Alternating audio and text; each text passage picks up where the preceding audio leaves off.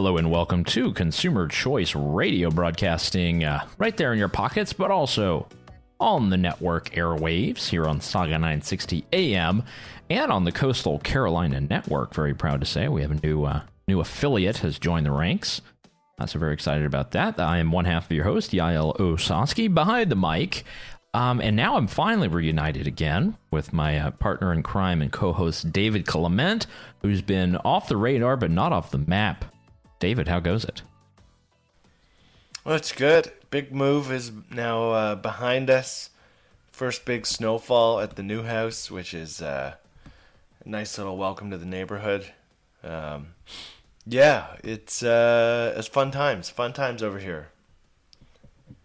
Very good to hear. Um, I mean, we we talked a little bit about your move and housing market and everything, but now it's uh, it's come to fruition, and uh, you're part of the you know normal average suburb life. It's a strange world out there. How what's it like there yeah, being it's a kind bird? of kind of like the scene. It's kind of like the scene from old school where Frank is at the college party and he's like, ah, you know, I don't know if I should. I got a big day tomorrow. We're gonna go to Home Depot. Might look you at some know, blinds. I uh, don't know. if We're gonna have enough time. Might, maybe, might go to Bed Bath and Beyond. Indeed. Uh, yeah, I, I can feel you there. Um, definitely a lot of shopping you got to do. So you you have your consumer choice experience sort of on the front burner here. You've got uh, boy, how many times you've been to the to Zellers or I, don't know what what uh, what stores you go to? You going to Home Depot? You a Home Depot Maxi or Yeah, there's a there's a Home Depot like three minutes away. So You know, back like in- your shower curtains. back in the day? your I could have told you which number it was. Uh, I used to work at uh, Home Depot uh, seven one four seven. I knew all of them because I had to do that the shipping and stuff. But ah, that's cool. So you got your shower curtains, you've got uh, small little tools, you've got uh, all this, I guess, furnishing. Oh, everything from like changing the locks to any hardware that needs to be fixed to if, if curtains are going up, the rods and the hardware for that. Uh, you name it. I mean, anything that needs to get built. It's just a long list. Use the promo code Consumer Choice. No, it doesn't. no sponsor yet from uh, Home Depot, but No free ads. uh, still, uh, it's a it's a great store. And actually, uh, I just read a story. This is uh, somewhat related. Um, that the Home Depot strategy right now is they're going to use. I think they had um, a, a couple of billion in profits. Uh, so they're using like Yeah. a couple hundred milli, and they're just going to give everybody a raise at the company. Uh, particularly those that's on the floor. So um, this is oh, it's nice. it's not a thing you usually have in inflationary environments, but um, it does seem that um, in because of inflation, you have a lot of people who I guess are buying more of this stuff, or prices growing up, or some kind of arbitrage. So uh, they've done well, and they're going to reward their employees. Awesome. Well, that's pretty pretty nice. Well, I cannot like say that. the same, I mean, David. You're right. You For don't see that um, very often. Yeah. True. I can't say the same for um, many people in government right now. Number of scandals, number of issues, couple bad things that are happening at uh, federal level. Uh, in Canada, we've got some shenanigans as well in the U.S. Uh, still don't have any answers on these balloons we shot up out of the sky. We had trains getting derailed. Um, it's it's a it's a strange world. There's a lot of wild stuff out there. It's a strange world out there. What do you think? Yeah, there. Okay, where do you want to start? Do you want to start in Canada or do you want to start in the U.S.? Um, let's start where it's coldest. Okay, um, I mean, so obviously we have the Chinese uh, election interference. Um, that's uh, there's someone at CSIS, which is the security agency in Canada, who's leaking information to the Globe and Mail. Um, there was also another one about these spy buoys, like in the water, in the Arctic, um, that the Chinese just kind of tossed in there. Um, that is that's now coming to light. We have these spy balloons. it feels like it never ends.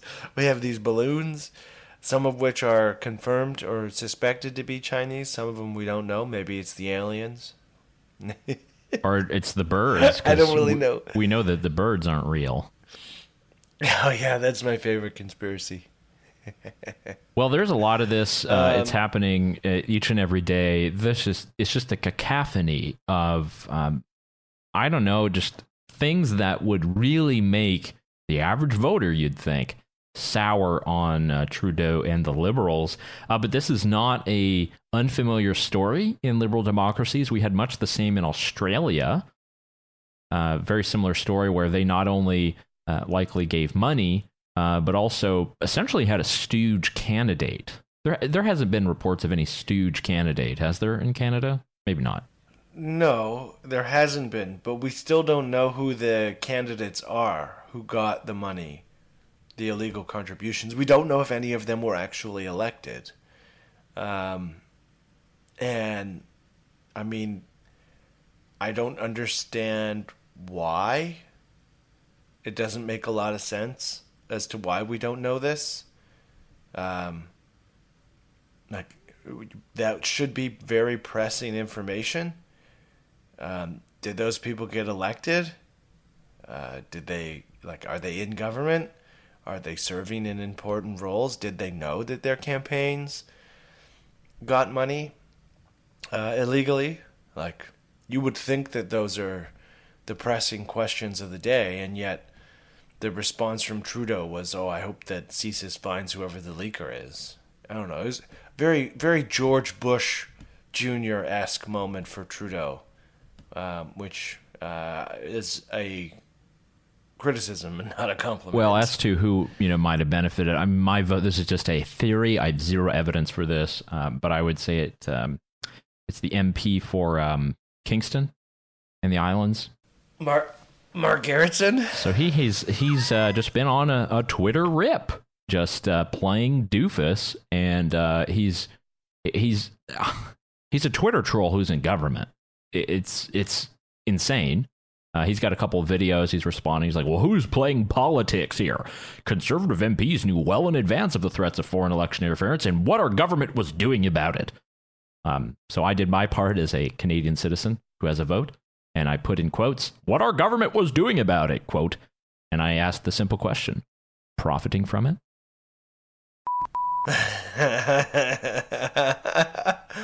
There's a very good takedown piece of this guy. Um, I believe he was the mayor of Kingston at some point, um, or another Yes, he town. was. Which is sad here because it's, it's Yeah. a beautiful town um, right there on the river. But uh, he has been a, a essentially a, a troll for many years.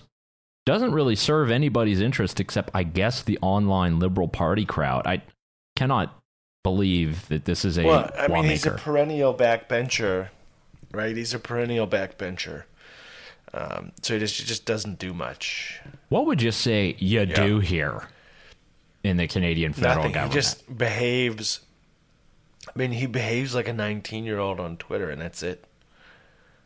Um, it's uh, I mean it, would it takes just one or two tweets a day that you read and you can go off um, like crazy. I mean he spends most of his time going against Pierre Poilievre as we know, and um, Yeah. just being whatever Bitcoin critic and seems to be pro China. I don't. It's very hard to tell with him. Either way, we've talked about this guy way too long. Um, he's also he's also in the the everything is fine crowd. Like when people oh, there's no there's no inflation. You know, there's no problems with um, you know prices going high. Like- people aren't getting screwed. or screwed. job growth. Yeah. There's no job growth issues or innovative like basically any of the numbers where Canada people are like, oh, we, we kind of suck at that. He'll actually be no, no, we're actually fine. Like everything is fine. You need not to worry about anything. Everything is actually fine. Oh my lord. Um, well, I know. a lot of issues Great there. Um, yeah, but um, as you mentioned, um, praise be to the leaker that we have this information. Um, CSIS is, um, you know, it's much more under the radar as a general intelligence agency. You know, it doesn't have the uh, FBI, CIA sort of, um, you know, litany of movies and productions. Um, apart from the wonderful Canadian television production known as Intelligence, which I would highly recommend. but you you don't really have uh, you know too much knowledge about what they do or sort of how they are very active. Um, but yeah, these reports that are, are getting funneled over to the journalists at the Globe and Mail, um, pretty stunning. Yeah, I mean, we'll see what else keeps coming. Um, because I guess we'll just, there'll be some kind of uh, parliamentary committee that will uh, just prove that the government did everything right again. yeah, I mean, I don't know. There's just so there's so much going on here that it's like, obviously that's a a, a good segue to the Emergencies Act um, inquiry and the response there. Uh, I don't know if that's something you want to d- dig into, but the the report did come out. It did have findings. All right. Y- you want me to go off? Yeah, yeah. I want to hear what you have to say first. that boy is setting me up. Um, I think it is one of probably the uh, most egregious uses of power of a liberal democracy in recent years. I think the committee itself, like we had some very interesting, you know, comments from people, but they had way too many people who was just like, I'm a, I'm an owner in Ottawa or, you know, live downtown. And it was just, oh, it was just so terrible. I couldn't do that. It's just these people protesting was making my life terrible. Meanwhile, you know, if you're unvaccinated, you still not able to get on a bus or plane, all this kind of stuff. But it was, I think it's a Pandora's box. They've opened, they've opened this box and now government is very free. The federal government and now provincial governments are now free to kind of weaponize financial sanctions because of citizens protesting. So if there are, you know, a lot of environmental protests happening in BC over some pipeline from Al, you know, going through Alberta or something, um, yeah, financial sanctions. Well, there's already a playbook for that. It's a dangerous. So I think that's a sh- it's a shameful act. It's yeah. shameful. It, the pendulum always swings back we come back it's, to that. It's a dangerous precedent because um, everyone cheering for it now has to envision a scenario where uh, a bunch of lefties are protesting something, and Prime Minister Pierre Poilievre gets to roll in with the full hammer of the federal government and freeze bank bank accounts and close businesses and just absolutely destroy um, anything that touched that protest in the same way that they they obviously did with with what happened in Ottawa. Um, uh, here's a separate question because I, I agree 100%. Are there any of these inquiries, and I don't know how many Trudeau has had, that have ever had any teeth or actually gotten to the truth of something? Or I, I don't know. Maybe I'm just losing faith in most of these inquiries and committees. Um, I don't know. I can't really think of anything that's ever come out that was like. I mean, some of the ethics we had, committee. I think stuff, SNC Lavalin had a committee. Yeah, had, yeah, the ethics committees. You have this, and the, they denigrate Trudeau, but like, what happened? Uh, nothing happens. I mean, the Overton nothing. window on accountability. That ship sailed years ago. I mean, it's gone. You can you can do anything now.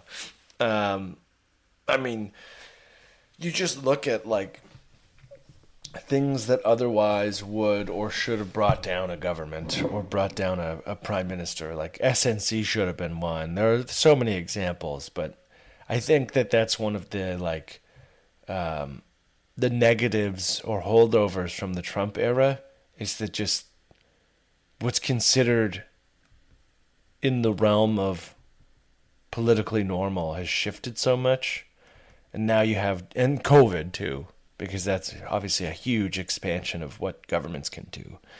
Um, has just shifted what is considered like within the benchmarks of normal, um, and now you can get away with a lot more than you used to be.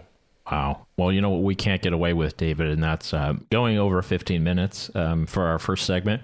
uh, unfortunately, we don't have the uh, the might of the Prime Minister's office uh, office there. So uh, we'll be right back here on Consumer Choice Radio. Much more to come. There's a lot of news on deck for consumer choice and things that impact you. So we'll cover those once we're back. Stay tuned.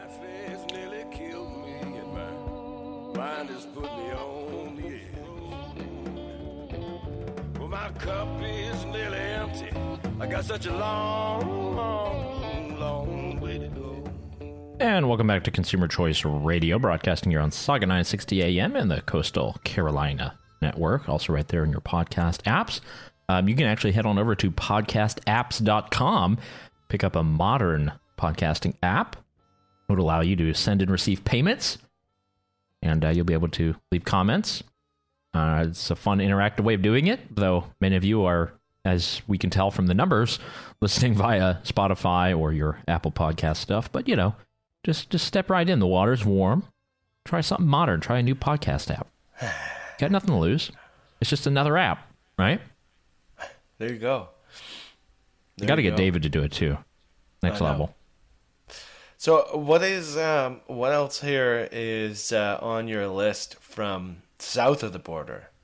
Because obviously, there's a lot going on. I mean, there's the whole thing that's going on in Ohio um, with this train derailment and this controlled burn, and uh, it kind of felt like one of those moments where there was a lot, there was a serious gap in coverage, and then there was just so much pressure on Twitter, and then finally eyes started turning to what was going on. Um, I can give a, a, a run through if if any of our listeners maybe are confused about what's going on. Um, small town of East Palestine, uh, Ohio. Really, you got to uh, mispronounce railroad it. running through it. That's how it's pronounced on the. Uh, that's how it was pronounced pronounced on the news coverage of people who were there. Yeah. All right. Continue. I don't know. Okay. That's what I heard watching TV. Okay. Um, Faster prime, uh, prime now. basically a a um, a train carrying uh, some chemicals that are used to make I think it's PVC piping and like other things like that um, derails and um, they essentially are forced to do like a controlled burn of the the chemicals that are stored on this train. But the problem is is that the controlled burn, um, you could like see it from space when they did it, and like there were livestock, uh, allegedly animals, farm animals, pets, and things dropping dead, fish floating to the top of rivers and streams, and um, and yeah, just I mean the lack of new, news coverage on it was so strange um, in the beginning because it was just really what like why this this should be a national story. This should be something. I mean, you think of any other huge tragedy. Usually, the president is there. He's rolling up his sleeves. He's helping in the relief effort, and it just seems like the whole Biden administration has gone dark here in terms of doing anything about it. So there's a very in-depth article on uh, Substack by Doomberg. I believe you've mentioned me. I, I've mentioned them before. Um, the green chicken. You know what I'm talking about? I I don't. All right. Well, we're definitely in different Twitter ecosystems. Uh, uh, so Doom, Doomberg is a it's a it's essentially a list of uh, anonymous um, oil, gas, and energy analysts who started their own Okay. analytical Substack uh, about a year ago. Um, it's one of the most popular finance blogs on Substack. Um, it's very expensive though. I have the free version, uh, but they had a whole post that actually went through uh, the numbers and looked at the full accounting of all the derailed cars. It looked at the number of cars that there were, which ones actually had hazardous material, what those materials were, what they kind of do. And in basically the end result of this is that there, yes, there was a lot of hubbub, but the EPA itself did come out and say, well, technically, because all of the dangerous stuff burnt out in the first few hours, there's no more danger that's present here. So you're right that the media coverage angle is very strange, and that I think many people just didn't know what was happening or how to cover it. Because what's the angle here? I mean, did Trump cause this? there's no angle for Trump. There's no Yeah. angle. The only angle that I did see the Republicans use is that, oh, look, another uh, incompetent train incident, and uh, Pete Buttigieg is on vacation or something like this. He's the uh, Yeah. Secretary of Transportation. Uh, but it's very interesting. They go more in the details of it, and I think there are in the days after there was a lot of kind of kind of scariness in the news. I tend to fall probably with how the EPA viewed it. That yes, it was a travesty, terrible. Uh, it's you know a lot of the stuff. It's very unacceptable that they're shipping it on trains. Uh, but oftentimes, that's sort of the only place they are able to, according to federal regulations. You know, they're not able to transport by other means. They can't have the, the trucks on the road. And and I tell you what, there is a very intense lobbying effort between the the truck firms and the the private Yeah. rail companies. I mean, there's an entire war there that we only see the, the small surface of. But the the chemical stuff is is really that is the issue in that you know many of these trains are also passing through highly populated areas. You know that's how many of these towns built up you know big population centers. Uh, chicago became so populous because you had the trains running from everywhere to meet there. And um, on those lines you don't have amtrak running anymore really but you do have a lot of private freight rail.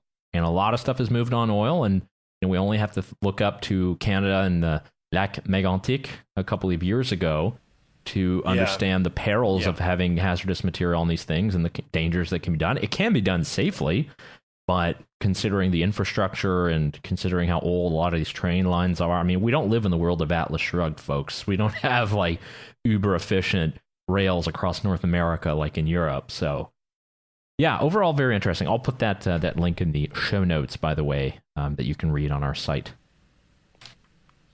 Yeah, yeah, that would be great. I mean, it's it's just one of those things where like, it's there's so much unknown as well in terms of what is what is the aftermath going to be here. Like, what is the long term effect of what's happened and what's been burned off? Now, I've at least from what I've read, um, they didn't really have a choice because the uh, allegedly the the boiling point. Um, which uh, like the boiling point of this material was something like seven degrees um, Fahrenheit. So as soon as it heated up to the temperature of outside, it turns into a bomb. Um, is at least how it was explained on on Twitter to me. Um, so they had no choice but to burn it. But yeah, what's the impact? Like Yeah. And uh, the the at liquids on here. I mean, it, and the the uh, the sort of different chemicals. Um, there's there was a lot of propylene glycol, so a lot of vape juice. yeah, Um, some isobutylene, uh, a lot of butane, but I think vinyl chloride, um, the flammable gas, That seemed to. It seemed to be the worst. And uh, David, do you know what the last ten cars were filled with? was it beer? Uh, there were 74 total calls. Malt liquors. Malt liquors. Could- It could have been it's. Oh, you could have had a, a malt liquor fire as well. Uh, but yeah, the the vinyl chloride, which I believe is just it was just only in four of it was four of the cars that were of primary concern, and um, some of the others. You know, you had benzene. Everyone knows benzene is sort of what's in your normal lighters and stuff like that. But it's definitely the vinyl chloride was, was the biggest of concern. And they vented that product, lit it up, burnt it, and basically it dissipates. You know, usually within like 20 minutes. So there, unless you were right there huffing it in in that exact moment, um, basically wasn't a danger anymore. But yeah, it's very complicated stuff. I know, um, David, you write a lot about different chemicals and the different risks versus hazards. Um, I I know that there wasn't much media coverage in the beginning. Um, some of it from political actors has been a bit uh, reactionary in the days since yeah, yeah, yeah. but it, it it's true. You know, what are our, our other methods? I mean, you can't put this in a plane, right? You, I guess you could put it on a ship, but then you got to go all the way down to the Panama Canal if you want to go coast to coast. So Yeah. Uh, I mean, in the oil and gas space, it's part of the argument for for pipelines because on, and I mean it's different than chemical policy, but for oil and gas, the pipelines are a safer route, uh, less risky route than uh, than Well, just yeah, tank, just the railroads or, or truck or train. bunch of Um, trucks. so, yeah, and, and I mean yeah. that's where isn't that where most people in their twenties die are on highways and interstates, just from car accidents. I mean, yeah driving is yeah, still very basically. dangerous. Oh yeah, incredibly, incredibly dangerous. Um, it's like one of the riskiest things we do on a daily basis. Actually, it might be the riskiest thing we do on a daily daily basis. Uh, basically. I mean, for me, it's um, I was doing some barbecue over the weekend, and I got hit by a piece of hot, flaming hot charcoal. Oh, That thing hit it hit me right in the eyeball. Oh, nice. No, not nice. Um, vi- it burnt off. vision? It burnt off like uh. Well, my vision went went very hazy for the first five minutes, and it did burn a bit under my skin and uh, apparently my eyelid. I can't see it most of the time. I have to close my eyes look at it, but I did did uh, did char off a little bit of my eyelid playing with fire, folks. So um, you know, as they told you in the Boy Scouts, you know, you mess with the fire, you pay the price. Also, driving is dangerous. That's, yes. Yeah, driving and barbecuing. Um, Yeah, steer clear. Yeah, And hey, hey, you'll uh, be doing some more barbecuing uh, now that you've got your own place, and you know you can you got a yeah, big got a yard. backyard. Yeah, gonna have to get a new barbecue. Had to uh, had to throw out the old barbecue, so new barbecue. I'll You going with maybe have gas? to. What? Uh, yeah, we're, it'll be propane. As any Are good you uh, propane maximalist? No, no. It's just that is that is the setup that we will have is is propane, not the natural gas out of the house. Because I think I'd have to pay to have that installed, and I'm too frugal. Uh, so we'll just go propane. Um, Hank Hill is I have uh, been, pleased uh, by my decision. Yeah, I, I've been very. I mean, I've just been doing research like crazy, but still would love to get a pellet grill, pellet smoker. Yeah, I'm sure you know somebody Yeah. who's got that. yeah. My brother-in-law has one, and uh, they they make very good food with it. Man, they're just Very so good food. pricey. I mean, you can buy a charcoal barbecue for like seventy five dollars, but you know, you step on up to a pellet grill, it's it's a couple hundred. It's like a a couple of things off of uh, any wife's uh, wish list. Uh, basically about the same price. So Oh yeah. uh, yeah. So apart from that, David, um, definitely some some busy stuff with the transportation talk. Um, we haven't had too many crazy new rules um, out of DC. There's been some state stuff that we've been very active on at the Consumer Choice Center. A couple of uh, vaping bans are trying to do that. You've had some some tr- chemical bans that they're trying in some states. Um, you know, realistically, we kind of have the beginnings, and I know you've talked about this with um, our colleague Liz, kind of the beginnings of a political campaign for the presidency. We don't have to go into the, the kind of full clip of it now, but you know, you've got you got some serious people entering the fray. Um, everyone's very uncertain and all on tiptoes about Joe Biden and, and whether he'll actually actually run. I know he said it, but I don't, I don't know if anybody can actually envision that. The Biden crime family stealing the election. the media's covering up. You know, Oh man, that clip always makes me laugh um, because the the backstory quickly for listeners is uh, I got a package to the house, and it was this uh, muscle shirt, and it says beer, barbecue, and freedom, and it's the same shirt that the guy in that clip is wearing, where he's having a breakdown over Joe Biden winning the election. Um, Faster Prime. Prime So- now. Yes, Prime now.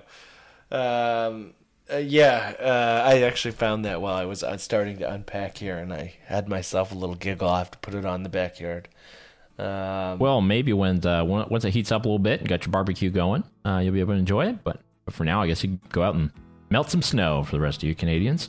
Uh, David will be right back here on Consumer Choice Radio. You guys stay tuned and uh, you know let us know how you're being warm.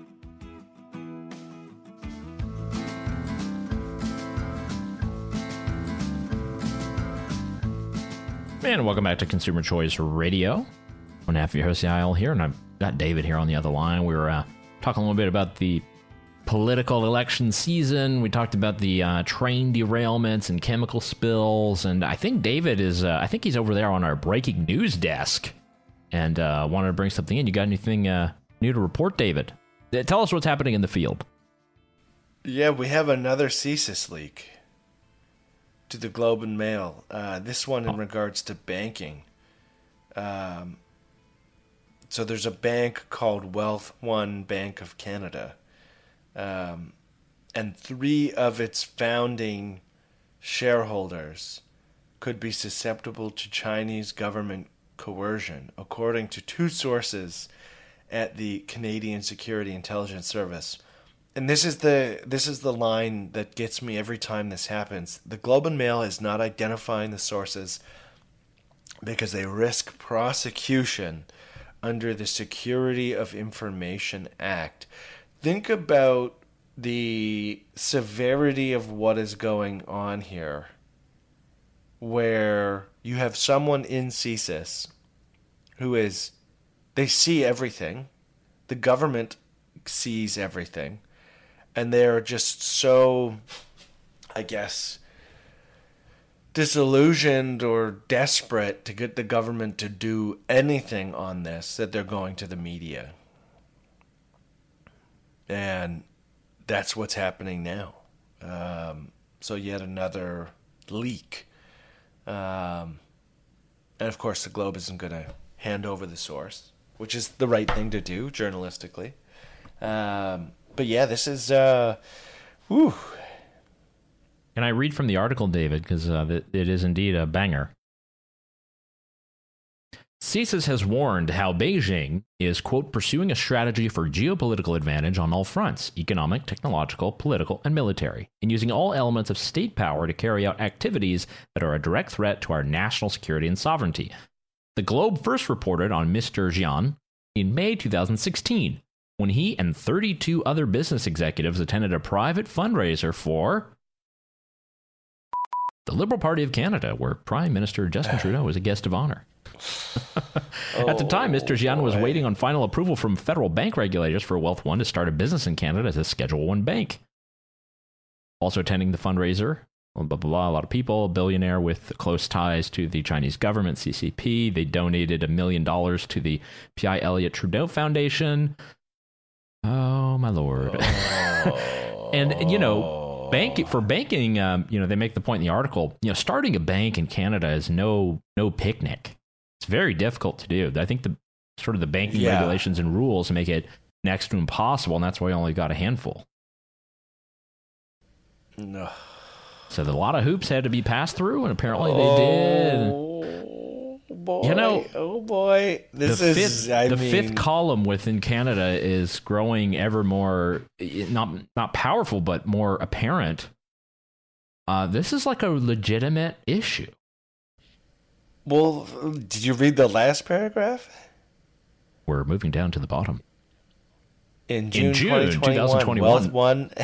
announced that former Announced that- Ontario Liberal Finance Minister Charles Sousa had joined the board. He departed in December 2022. That same month, he was elected in a federal by election as a Liberal member of the Parliament for Mississauga Lakeshore. Hello, Mississauga, Sauga 960 AM. What is going on here? Oh my goodness! This is this is like so many levels of nefarious. I just, Like this just gets worse. Like you read it and you're like, "Oh, that's bad," and then you wait. You go, "Wait a second, and you let it sit for a second, and it just gets even worse. We're talking donations to foundations, waiting on approval from regulators, the poaching of of government former government officials who have then become government officials. It's like this is all things bad. oh man, they're Globe and Mail really biting their tongue here. And I, I like Robert Fife and, and Stephen Chase, who are the writers here. They tend to be pretty good reporters, uh, but they're really holding it back for Freeland. You know, oh, Chrystia Freeland rings the national security alarm. Uh, I'm sure she did not. I'm sure these were very apparent and present for a long time ago. She was probably at the same fundraiser. Yeah. Well, what do I know? That would be speculation. Um, regardless, yeah. Uh, at some point, you know, I'm just saying Canada's got oil. just say. uh, but no, this is really bad, and um, it it undermines so much of liberal democracy. Look, we understand we live in free countries where anyone's able to transact. We generally are open to people donating to political causes or parties, and there are checks and balances for that. Uh, but when you're talking about political influence and you know billions of dollars tied to a regime that puts people in camps and lobbies to you know try to edit the Top Gun movie, Yeah. uh, yeah, we've got a problem. Oh man. Uh, David, you see that thing on TikTok yesterday? like, what is this? Is uh, there's just so much here. I mean, this is gonna have to be a whole. Um, we we do a whole nother show, just on this story and the other ones that have kind of spawned um, from it or to it over the last few months. I mean, when did Canada become Spook Nation? When we, That's supposed to Uh, be you- Austria. You're you're intruding on our turf. That's that is Vienna. Vienna is where the spooks live. It cannot be Ottawa. You know, uh, I'll give you a good. Sp- I'll give you a good spook Oh, story. okay. And this was not very well covered. Um, but this isn't like I want to say it was about two years ago. Yeah. Okay. Let's So hear it was right, you know, about a year before the the invasion of Ukraine. So you had a one of the top military generals of Austria was found out to just be a Russian spy. Wait, say that again. A military general of the Austrian armed forces, the Bundesheer, Oh. was found to be a Russian spy. You know, it wasn't covered Oh, much at the time, and you know, you, you didn't have um, the the outright invasion of Ukraine. You still had the occupation of Crimea, Yes. but this was like a military. Could you imagine if it was, you know, Romeo Dallaire Yeah, yeah, yeah. getting paid by Xi Jinping? I mean, come on. Oh boy. yeah, that's no good. Ooh.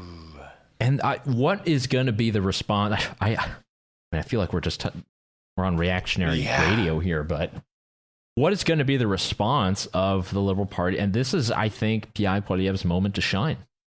Um, unfortunately, there there might be David. Please correct me if I'm wrong. There might be some um, players on that side. There might be some CCP in the CPC. Uh, I'm Um, so maybe I'm wrong. You, you tell me. What were what the the alleged response? like who got money? The candidates. Um, was ten to two. Uh, ten. I think it's ten liberals, two conservatives. Um, now what? A, Okay, so that is not the normal corporate strategy of No, equally. it so. is not. We're not talking like the the big oil strategy or any other major player in politics. Um, and I mean, the funny thing of, of what I what I've read is Toronto area liberal candidates. So that likely means that there's some folks who are in government. Oh my lord. Well, David, in uh, very unrelated news that have nothing to do with um, Canada's closeness to China, uh, here's an article from CTV News. Air Canada plans to begin facial recognition for Toronto flights very shortly. Oh. I don't know how I feel about that. What what's the well, purpose? do you have anything to hide?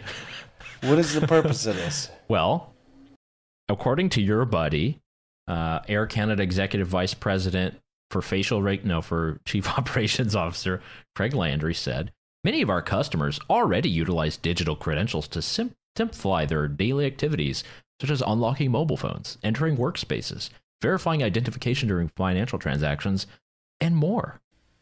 Huh. Yeah, I don't know if I love that. I don't know if I love that. I mean, there are other ways in which you can streamline. Um, there are other ways in which you can streamline uh, airports without having to go with facial recognition. And I don't even know. I don't even know what the justification for it would be. Like, is it terror? Well, a former. Uh, no, I think it would be a former member of uh, parliament is now a security consultant at this company. uh, no, I don't. Yeah. Uh, that's usually the case, by the way. Um, in the United States, you had you remember the whole uh, Department of Homeland Security. The first head was Michael Uh-huh. Chertoff. Um, his first job outside of that was to go work for the same company that does the naked body yeah, scanners. yeah, yeah, yeah. Just saying. Okay, and um, speaking of leaks, this is an interesting one. Um, this is uh, very close to Canada, but it is in the U.S. It's in the state of Maine. So there was uh, some reporting by Matt Taibbi about uh, the Twitter files. You know, he's sort of ongoing on that. Elon has uh, unloaded, he unlocked the archive, as it were, and apparently um, Senator Angus King uh, was very prolific in reporting many different Twitter accounts. Uh, so directly contacting Twitter executives and saying, "Hey, uh, you know these people are a little dangerous. You know, it, would- it would help out if we were to kind of get rid of these." Um, Matt Taibbi framed as a kind of enemies list, Oh. and um, there's one specific state. I don't know if he's a state senator or state rep. Uh, so he was actually put on that list while he was running against King in the Senate primary. Who was it? Uh, I have to find his name. He's very loud. He seems to actually be a um, Ron Paul esque fellow. So I think. Uh, bit of a oh, what's his? I, I, I think. I came across his campaign at the time. Um, could be, but he was uh, he was put on this list uh, that uh, Senator Angus, now Senator Angus King as a sort of recommended uh, Twitter account to to ban or censor for Oh, dangerous boy. info.